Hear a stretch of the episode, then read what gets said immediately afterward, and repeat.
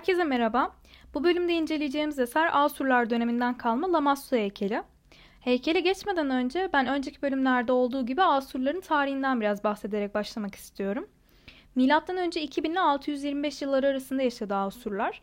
M.Ö. 2000'de Yukarı Mezopotamya'da merkezi Ninova olan bir devlet kurdular. Kısa sürede güçlenen Asurlar Mezopotamya, Filistin ve Mısır'da ele geçirdiler. Yaşadıkları bölge tarıma elverişli olmadığından ticaretle uğraşıp Anadolu'da ticaret kolonileri kurdular. Asurların Anadolu'da kurdukları pazar yerlerine Karum denir. Asurlu tüccarların ticari faaliyetleri sayesinde Anadolu'ya ilk kez yazı geldi. Böylece Anadolu'da tarihi devirler başladı. M.Ö. 2000'de. Anadolu'daki ilk yazılı belgeler Asurlu tüccarlara ait olan ve Kayseri'deki Kültepe'de bulunan tabletlerdir. Asurlular döneminde başkent olan Ninova önemli bir bilim ve kültür merkezi haline geldi. Hatta Ninova Kütüphanesi dünyanın bilinen ilk büyük kütüphanesidir ve Asurlulara aittir. M.Ö. 7. yüzyılda güçlerini kaybeden Asurlular Med ve Babil saldırıları sonucunda yıkıldılar. Burada bir not geçeceğim. Nemrut Dağı'nda yer alan deve heykeller Asurlulara bağlı bir krallık olan Komagene Krallığı'na aitti. İlk bölümde bahsetmiştim o heykellerden. Şimdi Lamassu heykeline geçiyorum.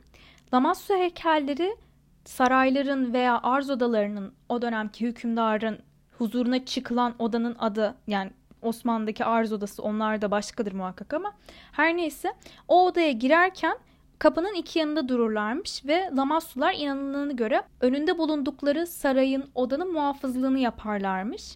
Benim inceleyeceğim Lamassu heykeli 4 metre 21 santim uzunluğunda ve M.Ö. 720 yılına ait kireç taşından yapılmış ve şu anda Paris Louvre Müzesi'nde sergileniyor. Heykeli incelediğimde ilk bacakları açıkçası dikkatimi çekiyor.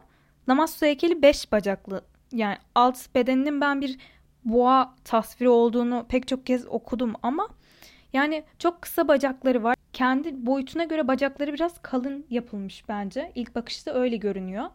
Kuyruğu biraz normal boğalardan daha uzun yapılmış. Üst bedeninde bir sürü böyle noktalı, çizgili işlemeler var. Ve duvara monte edilmiş gibi duran da kanat figürü var. Pek çok yerde kartal kanadı olarak yapıldığını okudum ama Pegasuslara yakıştırılan kanat tipine biraz daha benziyor. Kafası ise o dönemin firavunu her kimse onun şeklinde yapılıyormuş. Benim şu an incelediğim heykelde kafasının yukarısı böyle bir silindir gibi. Aşağısı ise bu eski Moğolların giydikleri kulaklarının yanına doğru da uzayan şapkalar oluyor. Kulaklarını soğuktan koruması için biraz ona benziyor. Sanki böyle yüksek de bir heykel olduğu için aşağısındaki insanın gözünün içine bakıyor gibi yapılmış bilerek. Gerçekten ben de bakınca sanki aşağıda bulunan birine bakıyormuş gibi gelmişti. Ve o dönemin hükümdarlarında çok tipik olarak görülen bir özellik, uzun sakalları var heykelin.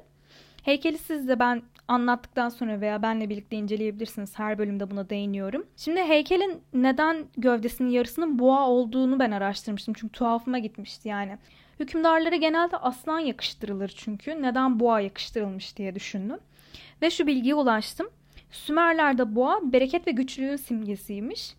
Ve o yüzden de tanrılarına büyük ihtimalle bu boğa figürünü yakıştırmışlar. Bu Lamassu heykelinin neden 5 bacaklı olduğu konusunda da bir araştırma yaptım. Bunun sebebi ise aslında yandan bakıldığında sadece biz 5 bacaklı görüyoruz. Bu heykellere gelenler karşıdan bakacağı için biraz böyle tam sağıyla karşısı, soluyla karşısı arasından bakacağı için bu açılardan bakıldığında bacaklarının kusursuz bir simetri sağlaması için bir bacak daha eklenmiş. O yüzden sadece tam yan açıdan bakıldığında 5 bacaklı görünüyor. Yani ben çok daha farklı bir sebep aramıştım açıkçası altından, yani neden 5 bacaklı yapılır diye, ama simetri sebebiyleymiş. Bu bölüm diğer bölümlerden farklı olarak biraz kısa oldu ama umarım beğenmişsinizdir. Dinlediğiniz için teşekkürler.